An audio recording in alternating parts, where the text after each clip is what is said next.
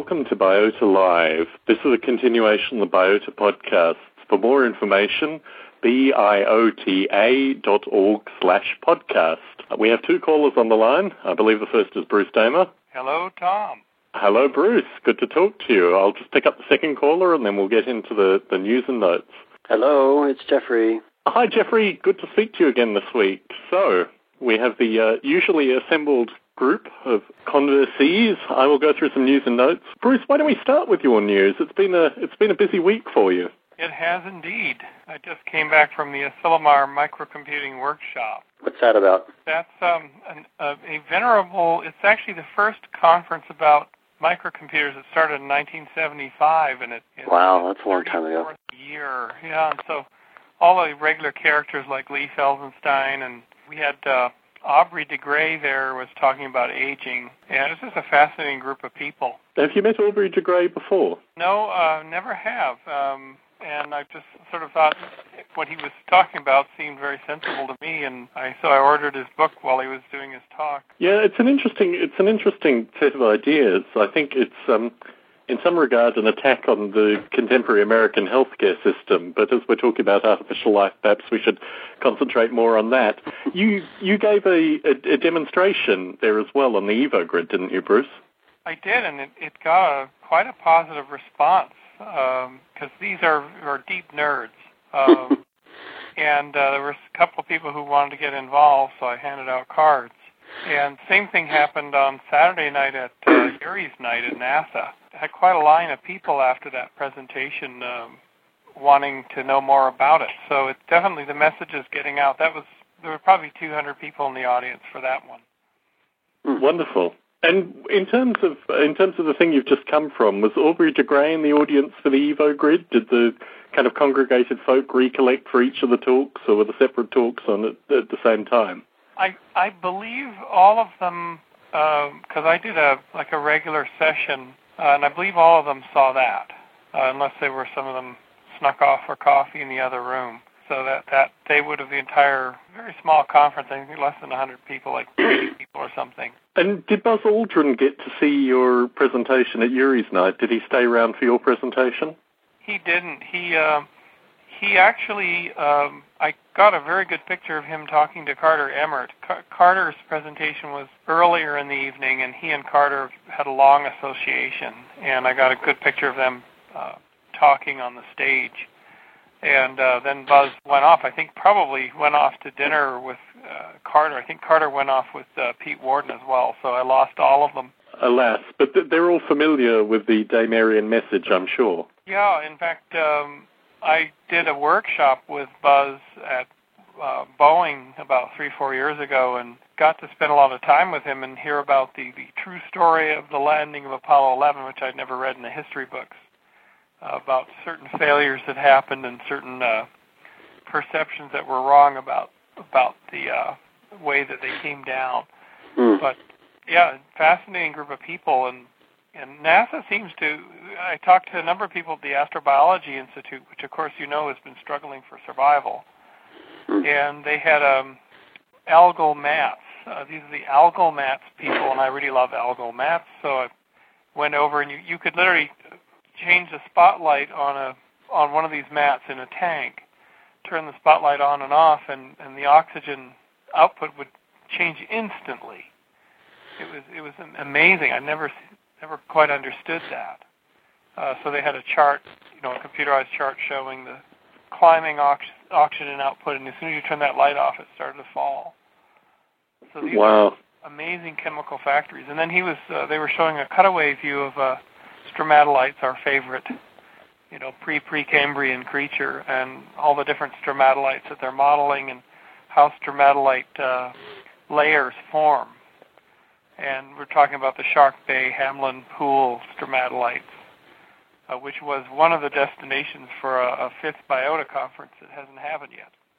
Certainly. In the future, no doubt. So for folks listening in live on Blog Talk Radio, the number to call if you'd like to participate with the three of us is six four six, two hundred, oh six four oh. The next episode, Biota Live, Friday the twenty-fifth of April at eight p.m. Pacific, tentatively down as bridging the gap, unifying industry, academia, and hobbyist artificial life. And we're going to discuss some of that through the EvoGrid discussion this evening. A wide variety of GraySum-related news. There is an informal, in fact, all of these are informal get-togethers relating to GraySum.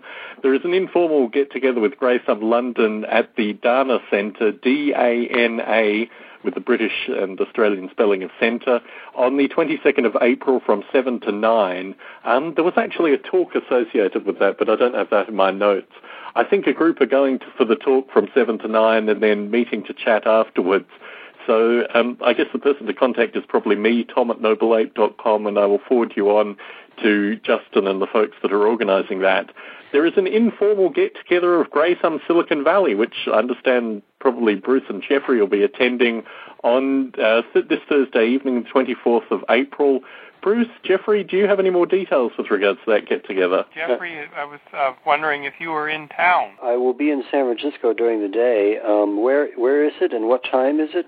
I've been receiving the emails, but I don't know what, what time and where. Well, we're um, Alan Lindell and myself are doing a live uh, show on C net T V on, I think it'll be ending about two o'clock or two to two thirty, and we had the option of sort of staying in and continuing to do things, and I thought maybe it was a golden opportunity to do our first informal get-together, but hadn't set a place or an actual time yet. Mm-hmm. So do you have a favorite restaurant in San Francisco, Bruce, that people could meet you at? I will defer to Jeffrey. Jeffrey, what's your favorite restaurant in San Francisco? Oh, my goodness, I have lots of favorite restaurants. Let me pull out my roulette wheel here. Gosh, I don't know. Well, um, Bruce, maybe you and I can, can decide a place, unless you want to decide now so that other listeners can. Well, I think if other listeners want to know where we end up deciding, they can always reach Tom. Yes, I'll forward it on. So, folks, folks, again, folks listening, contact me, Tom at noble ape dot com, and hopefully the collective. We, we now have a GraySum Silicon Valley mailing list that is quite active currently. In fact, two of the participants emailed in uh, questions and discussion points with regards to Bios Alive, so we'll come to that. There is also a meetup. Now, I had originally said Washington, D C, and I'd been told Washington, D C by a couple of the participants, but I Googled it just before getting on the air, and apparently the meeting is in Baltimore, Maryland, on the twenty-first of April. There is an M M O workshop held by NASA's uh, Massively Multiplayer Online Education Game Workshop, which I believe you have some connections with, Bruce. They're meeting all day on April twenty-first, uh, and will feature, hopefully, Justin Lyon, Gerald DeYoung, Travis Savo, and Robert Rice, and potentially others who have participated in, in Biota Lives to date. I'm assuming they'll probably be getting together at a restaurant or something as well. So once again, folks, email me, Tom at noble ape dot com, and I will try to coordinate where they will be meeting as well. The film Expelled was launched today, and I found through the week that one of the fellows that I dialogued with in Dick Gordon's book was actively promoting Expelled. I contacted Dick through the week and asked uh, if we should use this as an ideal opportunity to promote his book, um, and he said it was a little bit too early currently. It's still kind of coming together. But it does raise an interesting point that we've discussed in previous podcasts with regards to things like Spore and things like this movie, which I believe features IOTA alumni Richard Dawkins. Jeffrey, what's your thinking with regards to utilising these kind of opportunities to talk about artificial life? I mean, in terms of kind of guerrilla P R and these kind of things. Oh, sure. I mean, I think any, you know anything that uh, d- you know depends on the. I don't know anything about this movie, but uh, sure, um, tag along. You know, grab on to whatever whatever is uh, out there in the in the in the public meme pool and and use that. Sure. Certainly. I was thinking of Douglas Rushkoff's Media Virus in particular, which was an early book that should teach all participants in artificial life and related digital technologies how to actually get quite proactively involved with the media in these kind of circumstances. And certainly uh, jamming with Bruce over the years, this seems to be our kind of collective vision with regards to what artificial life developers should be doing. I'm looking at that book right now here on my bookshelf. I really enjoyed that book. Oh, yeah. Yeah. No, Doug Rushkoff is clearly a visionary, and I think, ironically, he has also spawned a number of connections in, that Bruce and I share as well. And I think, yeah, it's a very useful uh, very useful tome, uh, even though it's now probably more than a decade old. Mm. Anyway, I received two bits of email from folks who will be attending the newly formed GraySum Silicon Valley. The first was from Scott Schaefer, who corresponded with us last week. Uh, Scott points out that he's from Sausalito, California, uh, which apparently is just north of the Golden Gate. So the photos of the water that I'd seen was from the north rather than the south. He asked me with regards to the recent discussion whether artificial life was a hobby for me or whether it's connected with my profession. And to date, artificial life has been a wonderful hobby for me. Um, and I think that probably comes through in the narrative through these podcasts so far. I think Uh, a number of things would need to change before it became a profession for me, but I do have hopes for the future. Scott Davis wrote quite a long email about what he'd like to see in the future biota podcasts. He's interested in discussions with regards to artificial societies and artificial life, uh, ecosystem evolution, and simulating social organisms such as ants or termites or higher order creatures, and how the swarms of individual agents can work together for the benefit of the group. We touched on this briefly, I guess, Jeffrey, with regards to uh, entropy and sustainable simulation, but I think that was a topic that touched a, a number of chords in the listening audience, so we'll need to do something like that in the in the near future. It may actually be something that we can discuss with regards to the game S D K, which should be coming up in the next few Biota Lives as well. I hope to have Chris Hecker on, who I mentioned in uh, the original discussion with the regards to the artificial life S D K and games, and I think he could uh, add a new dimension to that discussion. But we may do something in the future specifically with regards to emerging artificial life societies, as I think it, it kind of bends into stuff that I've done with Noble Ape and avatars and a wide variety of the discussions that we've had to date. So if you would like to suggest a show topic for Biota Live in the future, you could receive a book. Four books: The Ancestor's Tale by Richard Dawkins, I Was by Steve Wozniak and Gina Smith, Ever Since Darwin by Stephen Jay Gould, and the Oxford Dictionary of Philosophy are all up for grabs if you would like to suggest a topic for Biota Live. If you would like to call in, the contact number six four six, two zero zero, zero six four zero. The question this week isn't really a question at all. It's more a discussional update with regards to the EvoGrid. So, Bruce, you've had a few days to kind of uh, collect your thoughts, and you've also given a presentation recently with regards to the EvoGrid. In terms of the state of the EvoGrid, aka State of the Union, with regards to the EvoGrid, what's your current thinking? Well, I think that the discussions on the list have been extremely valuable and useful. Uh, one of the attendees at the recent conference, you know, brought up some really tough points, which we've all, it seems like technical people always see the same issues, such as if if a creature travels from one artificial life uh, scene graph, if you will, to another, how does it register itself in? Uh, and how, how does it determine whether its sensors will work and the physics will work with it, et cetera? And on the other hand, it's funny because he was saying, hmm, there are all these problems, but, and then in the same question he said, but it's so interesting. And and when somebody makes that kind of a comment, I realize that they're now their head is, their the machinery is going. And he came up to me later and said, "This is just one of the most interesting things that has occurred in my head in twenty years. It's this, this challenge of how to do this." So I think there's an innate fascination with the challenge of having disparate biological simulations, if you will, or artificial life environments uh, talk to each other. Uh, so anyway, if it's a, if that kind of an august group gets gets their imagination grabbed, you know, because they've seen everything, so you know that it's a it's a powerful meme. Certainly, the two main threads coming through the list related to the kind of artificial life development group, and then uh, the biologists and paleobiologists um, represented by Dick Gordon and, and Roy Plotnick uh, specifically, and. In terms of their kind of collective visions, can you give some summary to the discussion in that regard? Well, I think that, that Dick, I mean, Dick comes from the world of, you know, truly in-depth biology and embry- embryology and low level.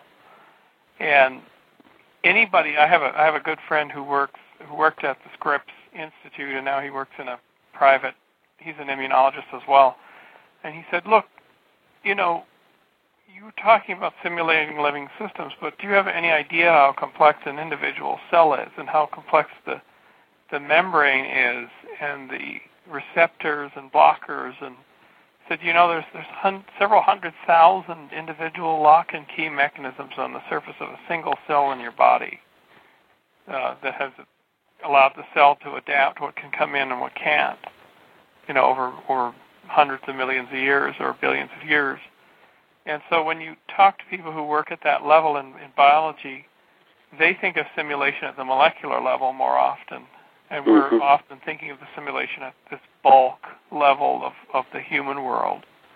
And, and it's a translation problem.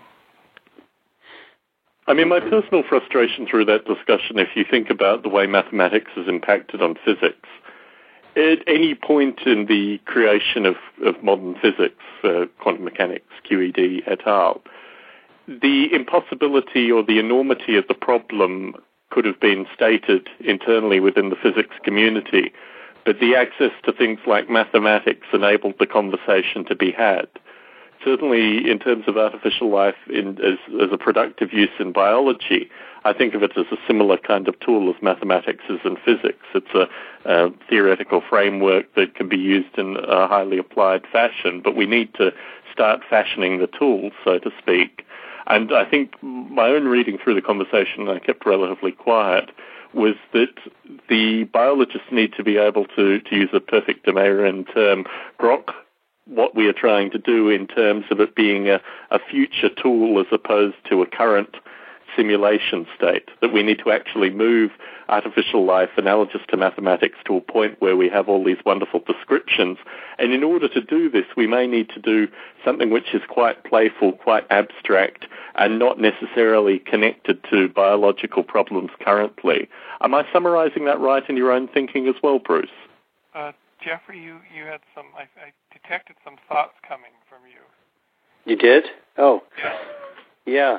Well, you, you're right. Um, I'm... Uh, very interested, and, and in fact, I think both in the, ta- in, in the case of physics as well as in the case of biology, but probably more in biology, that we build models that represent different layers of emergence. And I think that um, if it's a good model, then uh, and if it represents a fairly high-level phenomenon that is much higher than what happens on the on the surface of a cell, um, then it's it's legit.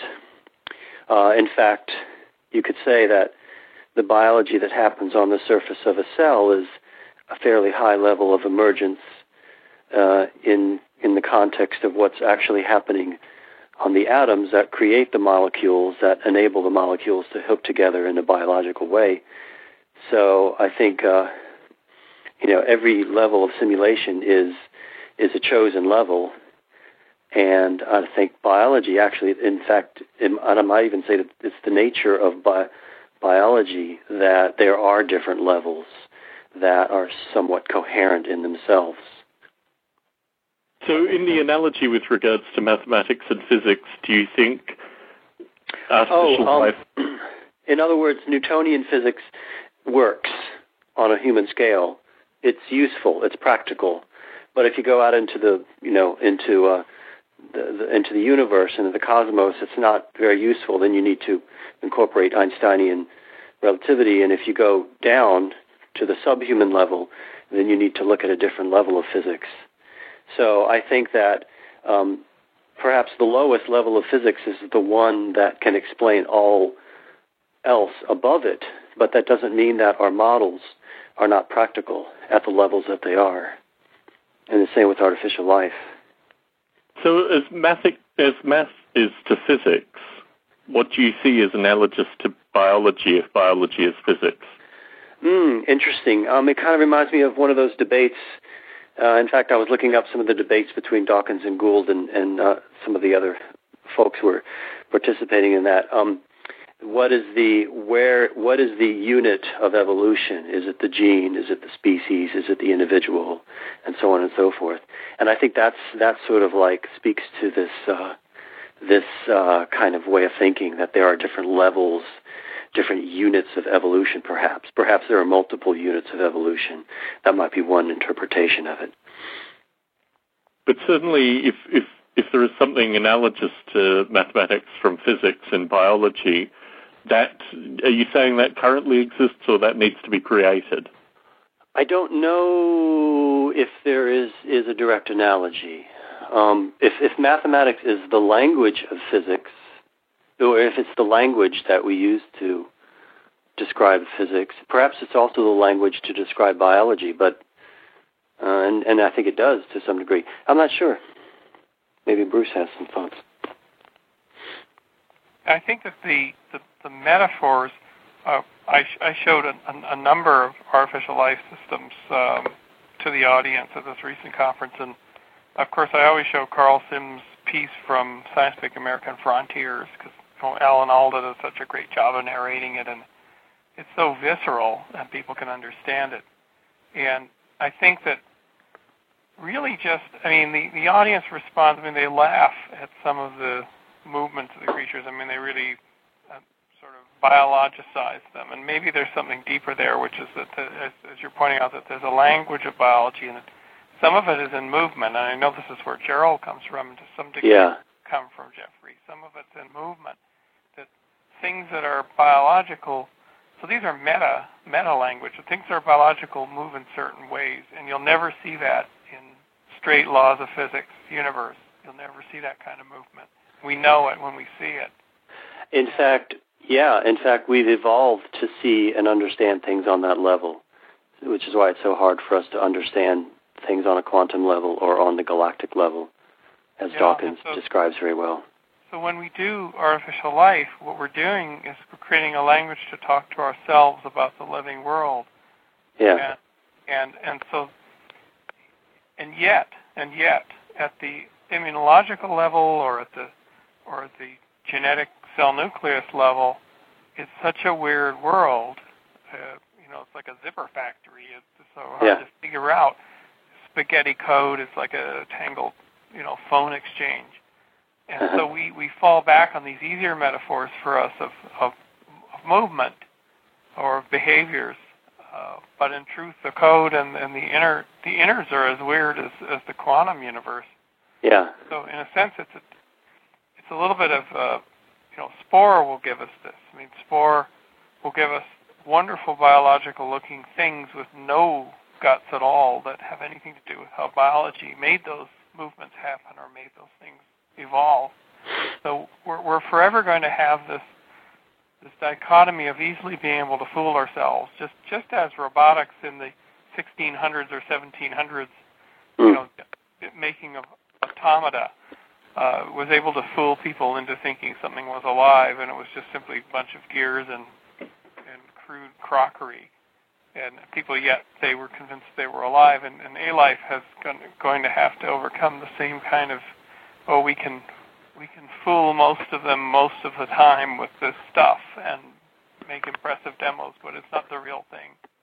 So returning to this idea of a playful, creative environment, which ultimately I think is the, the spirit of the EvoGrid that I've gotten so far, what we are trying to do through the EvoGrid in some regard is further some of these meta-ideas of simulation science that Justin has talked about in previous Biota Lives.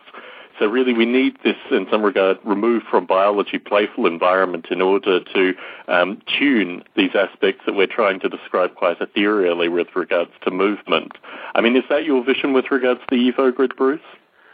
In a sense, if we only do a movement simulation that you can interact with, we may as well just go buy copies of Spore. And, and play that. In fact, Will Wright, Will Wright was at Yuri's Night again. I didn't get a chance to talk to him. And amazingly, he did not talk about Spore. He he talked about a very extensive research work he'd done on the U S S R space program, which was very impressive. It was a beautiful presentation. But, so we may as well do Will Wright if we're only going to do things that titillate us and think, you know, allow us to play. So there has to be some element of, of of really trying to do the really hard work of having those things emerge from basic yeah. phenomena. And and what Will Wright had said in January at the workshop we invited him to is, he said, oh, artificial life, it wouldn't be a very interesting game. you know, you couldn't do gameplay with a true artificial life system because things just don't happen for a long period of time, and you need to have a microscope to really dissect what's, what's going on. So for the EvoGrid, we both, I mean, a goal would be, because we're such visual creatures and we, we respond to things that move, that in order to keep software developers excited about things, you have to make it have a play, playfulness, but you still have to have it have the real thing going on. And that that is going to be our challenge. Right, Jeffrey? I think so, yeah. Yeah. Um, and uh, it's a challenge, and it's also a way to bring in people of, of different uh, different parts of parts of different walks of life, I think. It would be great to have some highly mathematical oriented people who would be overjoyed to look at uh, things on uh, on a certain level, and then other people who are more interested in funny movement, um, and everybody's sort of partaking in, in making this happen. And in, when when I show when I do demos in front of audiences, so for for twelve years I've done demos of avatar worlds in front of audiences. But it's amazing the, the when I show some of the artificial life systems, I get the biggest response from the audience. Even the only other environment that I show that I get a, such a big response is uh, Traveler with the talking heads. Uh, mm-hmm. People are mesmerized by that, and it's so it seems so real. You know, Second Life and other environments are very abstract to me because mainly you're just watching puppets moving around, and there's mostly text chat, and it's it's very confusing. Uh-huh. Traveler has got the you know full frontal faces that, that tie directly into how primates interact. Um, and I'm surprised that nobody's replicated Traveler in a new environment yet, but we we, we keep it running so that somebody may one day copy it.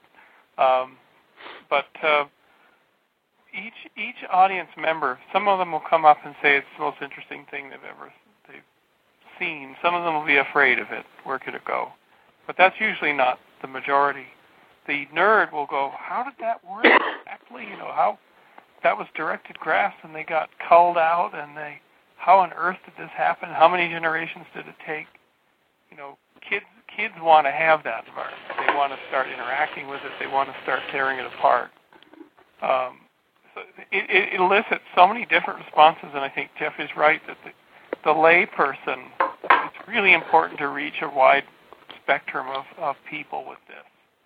Yeah. Uh, to start the discussion, because what, when I went to see Richard Dawkins about the sort of earlier version of the EvoGrid idea, this was about six years ago, we had tea in his drawing room, and we talked about this vision. He said, this will be important for several reasons, but one of the most important is it will beg the biology, biological or bi- biologist community to come up with what are really reasonable definitions for what is a living system.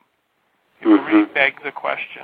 And the other thing he said, and it'll get at, you know, it'll be something that we can use to get at the creationists. Uh-huh. So he was he had these two two things in mind. Um, and one of the things that I heard recently um, was that, that at Biota two there was a talk by Douglas Adams about artificial gods and things like that. And this was just shortly before he passed away. And in the book, The God Delusion, Dawkins mentions, and I think, Tom, you pointed it out, he mentions in the first chapter that it was at a conference at Cambridge in nineteen ninety-nine where Douglas Adams asked the question, why do we have to put up with all this sort of nonsense of religion that got, uh, um, that, that's what Adams had said, got Dawkins going on all this. Mm-hmm. So, so there's, there's everything is interwoven. So in a sense, from from from the beginnings of, of Biota and beginnings of the conference series, and now the the, the, the EvoGrid idea, and it's even interwoven with religion. Inevitably, whatever we come out with is going to get tied into religion, and hence Dick Gordon's book as well, which ties all that into religious questions, questions of existence. And so the EvoGrid is going to be a lightning rod for that too. So that that you almost have to sort of prepare for that. Uh, if we build a thing, that it's going to attract that kind of attention. So you've raised a number of really interesting questions, Bruce, and I think the thing that has fascinated me, I've kind of stepped back and watched the discussion evolve through the through the mailing list. But everyone seems to have their own particular vision with regards to the direction that the EvoGrid should go in. And how how will you unify these kind of collective visions? I think what we have to do as a community is find a handful of people, probably no more than five, who are willing to do a little demonstration project. And otherwise, it'll just be a very long, multi-year discussion, which will be very interesting. But I, I think of it almost like as the example of Alexander Graham Bell and, was it Mister Watson, I can't remember, who, you know, when the telephone worked, he first thing he blurted out was, you know, Mister Watson, come here, I need you. You know, he made the first call. It's like, I need to tell you this thing is working. Something like that. So it's, we, we have... Something uh, something goes through the semantic web or the semantic chrysalis of the EvoGrid. You know, it's encapsulated. You know, it, it exits its native environment, is encapsulated in the semantics, and then pops out into another uh, environment which recognizes its scaling needs. You know, what, how how big it is, and what it can and can't do, and what it can see and not. And when that first thing happens, and there's that communication, we're going to have an, you know, a Mister Watson come here moment, uh, and that, that, that will galvanize people because it'll the next set of things will be, well, gee, now that these things have, have communicated, there are a lot of shortcomings here, and and uh, I can see how that's kind of fake over there, and that but that that was really interesting what happened with this, and and then development will roll forward. And so is it almost a, a kind of wiki metaphor in terms of the being stubs for the future? Uh, will it be something where it starts with a very simple system and then as as it develops it adds stubs for the future? I mean, I think for folks listening in, we're talking in very kind of abstract terms with regards to a number of things. And I think certainly this comes through the mailing list as well. Is it still too early to give some kind of initial definition of what the EvoGrid will look like in a kind of conceptual sense, or is it something that you can see in your in your in your mind currently, Bruce? Um, I I think what we should always do, and, and this is hard. Something was discussed three weeks ago, I think, which was I think it came came from Gerald de Jong, or maybe it came from me. I can't remember.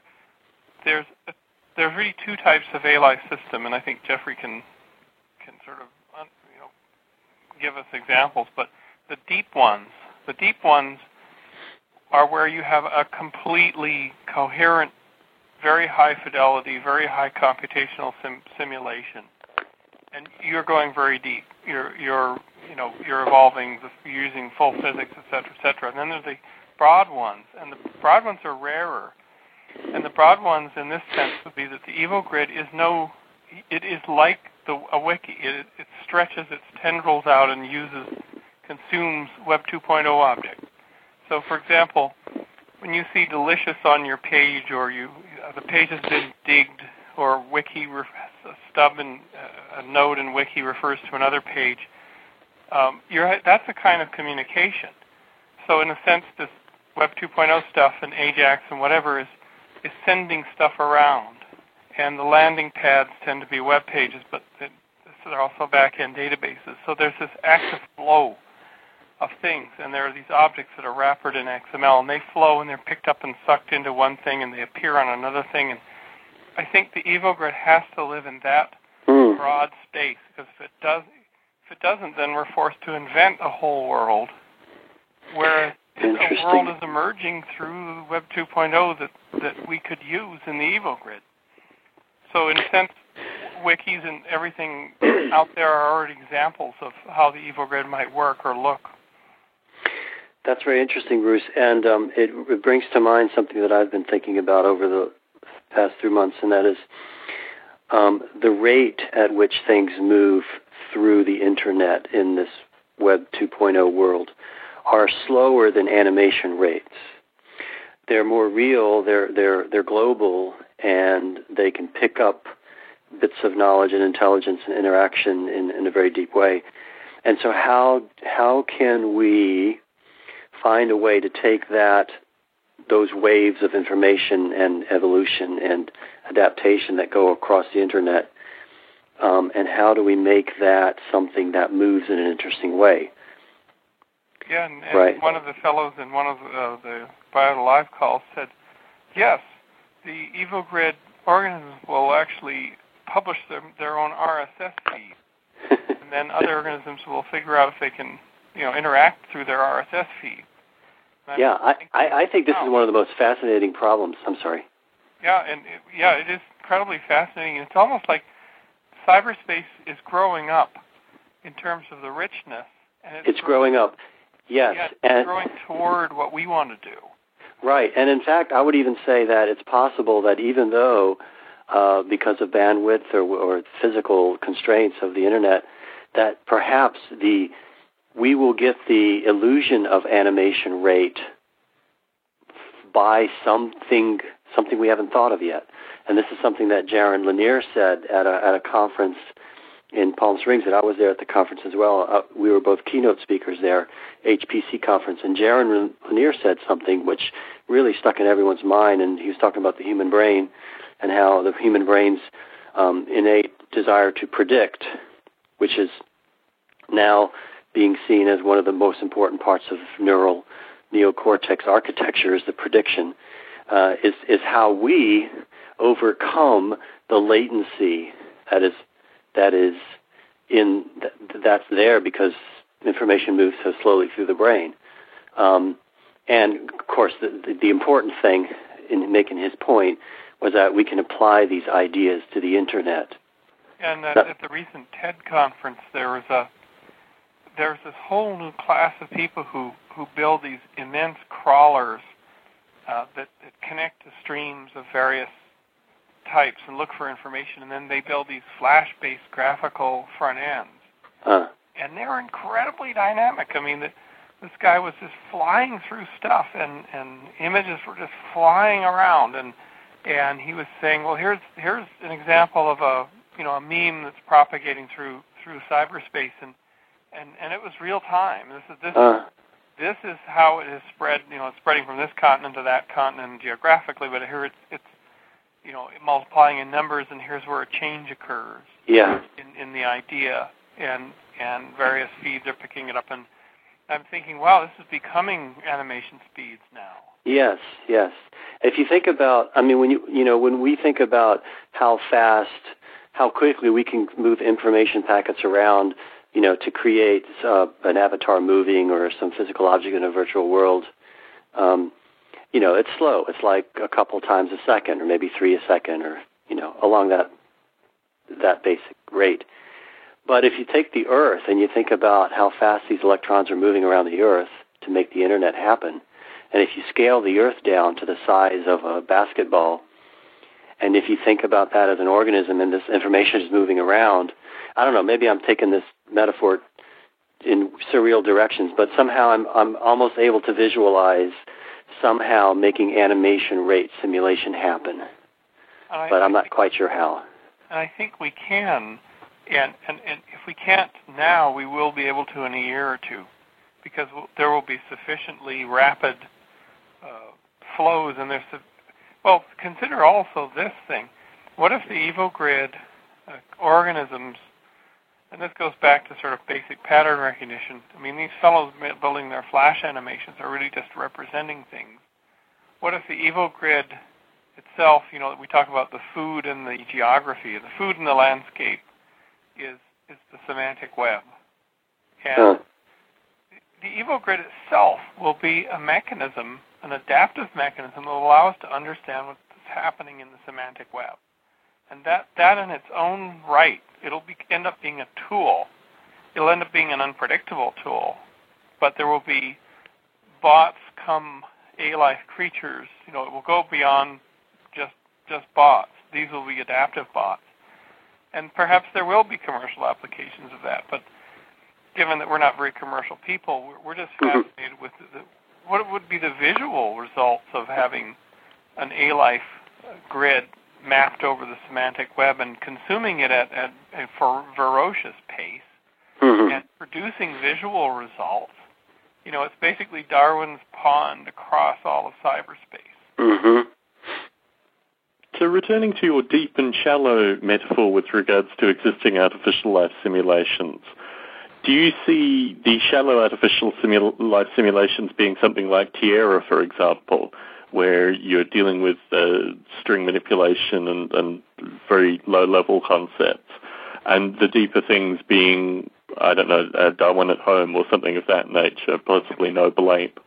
Precisely, precisely, and and uh, it's funny how the metaphors emerge so early on, and it might be that uh, if you look back at, at the symbioorganisms on the Internet, on the Institute for Advanced Studies machine, on, on Neumann's machine, they were Tierran, uh, and then the, the deep systems only came when when you had you, the ability to make a visual virtual world.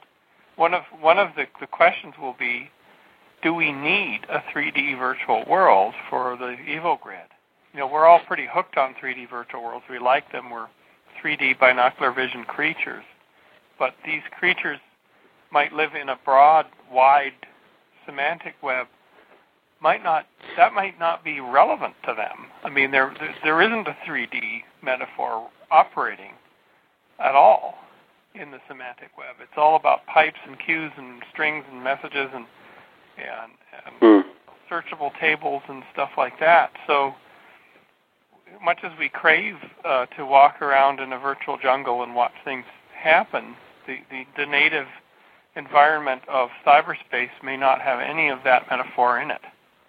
But do you think humans are the selection pressure somewhere through this, that ultimately there needs to be an aesthetic component just to draw people in to develop, uh, you know, components of the EvoGrid? I mean, do you think that will force uh, a visual component to it, or do you think you can gather the, the strength of minds purely on a, a Tierra-like simulation environment?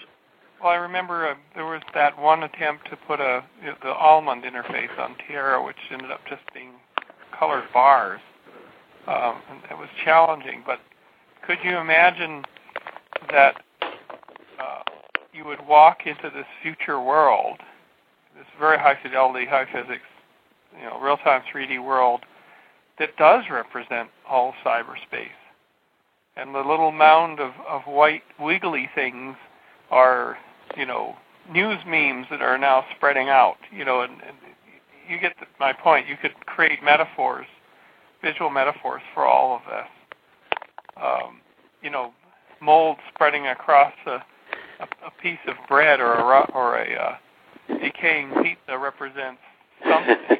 Um, it's kind of an awful metaphor, but uh, flows of, of liquids. I mean, certainly in early cyberpunk, you know, in certainly in, in Stevenson and Gibson's work, when they were trying to describe, more, more Gibson, because he was more abstract, he was describing how the attack, uh, w- there was something called ice, I think, and it was it was the firewalls around things, and then there were attacks on the ice, um, and, and he tried to tr- describe this visually, and this is in the early eighties, and as, as the ice melting away or being chipped away by these attacks. And Tron, films like Tron tried to do that too. And and so, you know, that's Hollywood's and, and writer's vision. But maybe somehow we will re-represent cyberspace that way. And but are then the creatures gaining anything from having a physics-based world, or is there some grand unification going to come down the road? So in terms of this metaphor with regards to appeasing the biologists, folks like Dick Gordon, how do you put these two things together? I think it's it's very difficult because, and and the original discussion within Dawkins' drawing room was, if we had an annual, you know, uh, festival, competition, whatever, where where a an august committee of individuals is able to look, poke their heads into an artificial life world, and th- at that point it was called the Alive Prize. And as a biologist, when you look inside that environment and it just strikes you, I'm not going to call that alive, I'm just going to study its life cycle. It's interesting to me as a biologist who's seen this all my adult career it's interestingly enough that I'm going to give that a name and that a name and that a name, and I'm going to study its life cycle. And and I think that when that happens, and, and these biologists don't have to, they, they, they can say it's lifelike and interesting, but when that happens, I think we've made, we've done it. Uh, but that might be decades hence. It's hard to say. I put in a, on, on Stuart Brand's long bet site, I put in this bet that by twenty twenty-nine, a biologist would take a peek into one of these digital soups and say, I'm studying this. I'm going to write a paper on this. Yes, from bioinformatics to informatics. Um, this is, yeah, this is all very visionary, but in terms of the context of your three-year PhD program, Bruce, I mean, ultimately we are creating a manifesto in, in real time in terms of these discussions. But in moving, do you see that the code is written in parallel to these discussions? Do you see that there needs to be a, a kind of manifesto that's created first and then the code has come in? How do you see this interaction? I, I see sort of tapping the natural energies. I know that Adam uh, is writing all these, these protocols. He's a protocol junkie. And, you know, he's written the protocol that blasts through N A T ser- servers and things like that. And if that energy can be harvested where he writes some kind of an initial protocol and writes supporting code, and then two or three uh, artificial life developers agree to uh, connect into that protocol and send stuff back and forth, then we'll have something going. Now, what what they came up with initially in the initial discussions on the list was, hmm, maybe we should start off even simpler and build a web interface that can simply query the A-Life systems and say, what's going on inside Noble Ape right now? And Noble Ape, and, and you even generated some X M L, Tom, already. And certainly. It reports back to a web portal that this is what's happening inside of me, and then it queries the next system. And I think that perhaps there, it's a wise first step because it says, you know, we can provide a registry that registers in these environments, and then it peeks, it peeks into them. And it's the first level of communication. The environments aren't communicating with one another, but they're communicating with a portal, a Web two point oh portal that's reporting on them. Well, certainly it's relatively easy, returning to the idea of the R S S feed, to have autonomous nodal ape simulations communicating through a, a, a system that is analogous to R S S. It could even be an H T T P um, kind of pickup. Uh, I don't think that that is conceptually a problem. But the idea of existing simulators finding shared bits of information in their own R S S feeds and then propagating those bits of information across uh, a series of simulators, perhaps through some kind of hybridized agreed X M L, which is why I put the Noble Ape uh, X M L phenotype out initially, is actually quite different to the vision where the internet and the kind of pulse of the internet is the pulse of the EvoGrid.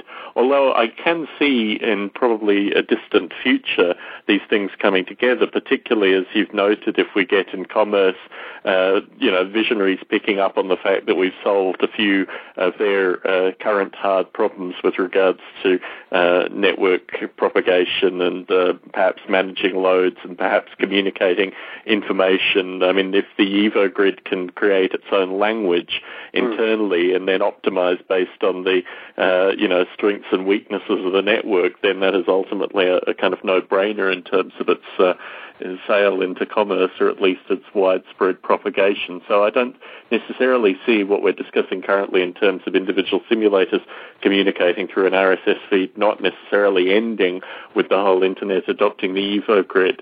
But in terms of timeframes, I mean, certainly the, the history with regards to all these kinds of discussions and our own kind of collective developments has been prefaced in, in decades in terms of the, you know, maybe five-year time quanta at a bare minimum in terms of actually getting some of these more abstract ideas out there. In terms of bringing in the numbers initially, you've had a great degree of success Uh, in terms of kind of sparking interest in the in the various talks. My understanding is the PhD ends with uh, an, an actual demonstration, almost a theatrical demonstration. What's your current thinking on that, Bruce? Yeah, and I'll, I'll just quickly describe this. I know Jeffrey has more thoughts to contribute here. Um, what And in fact, I got all the papers today from University of East London, um, and it says I've been accepted into the program, and it's various various things in front of me here. The uh, Code of Practice for Postgraduate Research Programs, spelt in the Australian program, spelt in the Australian and English way, of course. Um, but um, the idea was, since I'm kind of a promulgator, popularizer, or perpetuator, and I've been doing that, you know, most of my adult life, the idea would be that the EvoGrid, I, I'm, in fact, the, the title of the of the research is, is Life After the EvoGrid. You know, how would, if there was an EvoGrid and it was used throughout the twenty-first century to evolve things, uh, what would life be like? Uh, how would it en- enhance our chances for survival, or threaten our survival, or enhance uh, life on Earth chances, um, and how would we interact with it? It, it? it pushes all the buttons. It's like the av- avatar space. It pushes all the buttons. And would I go and take this on the road and do a show like, like I did for the asteroid uh, mission ideas at, at the NASA, at the Yuri's Night? Um, and could I repackage this so that I could take it to TED, and I could take it to various places and raise awareness and, and, and get the press coverage and start the, you know, make it into something that people talk about. So that would really be the, the work product of the degree, you know, a big piece of writing, but a, a piece of stagecraft as well. Certainly I've joked this week, and I think I'll continue to use this in the future, that Bruce, you are my avatar in the real world, so to speak, particularly as you, you propagate these ideas out there. You do exist as, as an avatar in the real world, whereas perhaps most of us exist more virtually uh, through our various degrees of communication. I think this is probably your vision with regards to uh, Terence McKenna et al. Um, and propagating these ideas. So certainly from the feedback that you've you've gauged already, there seem to be a number of uh, interested and intelligent people that are very receptive to this. How do you see bringing them into the fold? Oh, um, well, the, the traditional tools of giving them a web address and hoping they take the time to sign up, trying to follow up. Um, there's a whole human resources uh, issue with this, and in fact, it probably is, is too overwhelming for me to deal with. Um, the people who might volunteer, people who might want to cover it from a news or blog reporting standpoint. You're building a community. And so actually I need a lot of help. I mean, I can I can do the avatar on the stage presentation, but follow-up with the community management is something that is too much for me to handle. I, I used to do all of that. So anyone out there wants to take on that job, and to some extent you're doing it, Tom. Certainly I feel the, the Bio to Live C D idea, in terms of not just passing people a U R L, but passing them a physical C D that is, looks like something that they would buy in a shop. It's, uh, you know, it contains the U R L, but it also contains a good degree of audio and things that, ironically, the feedback that I've received from the GraySum C Ds in Boston has been phenomenal. I mean, this appears to be the way, not just giving people passively a web address that they can then forget, or an email that they never click on, but over the past week I've seen progressively people put their C Ds into computers, log onto the Biota site and subscribe to the podcast. So I think there is something in the C D in terms of just a, a physical thing that takes up space and, you know, reflects light and these kind of things that is uh, people are very receptive to. And certainly my background with regards to community uh, building and maintaining um, is something that I've, I've tried to kind of carry on with regards to my editorial duties with Biota. But I think the the technical challenge of actually getting people empowered enough to spend, you know, hours to tens of hours generating code, to kind of labor in the trenches, so to speak, is something that we can learn a lot from, perhaps in some regard the open source movement, but also various low-level motivators as well. Jeffrey, I, I hear you've been chapping at the bit through this discussion today. What's your thinking with regards to all of this? As far as how to do the EvoGrid and all of that, I had a few thoughts. Um, one was to think about the EvoGrid as something that could and perhaps should evolve in a bottom-up way, um, as opposed to a top-down way, and um, how to do that.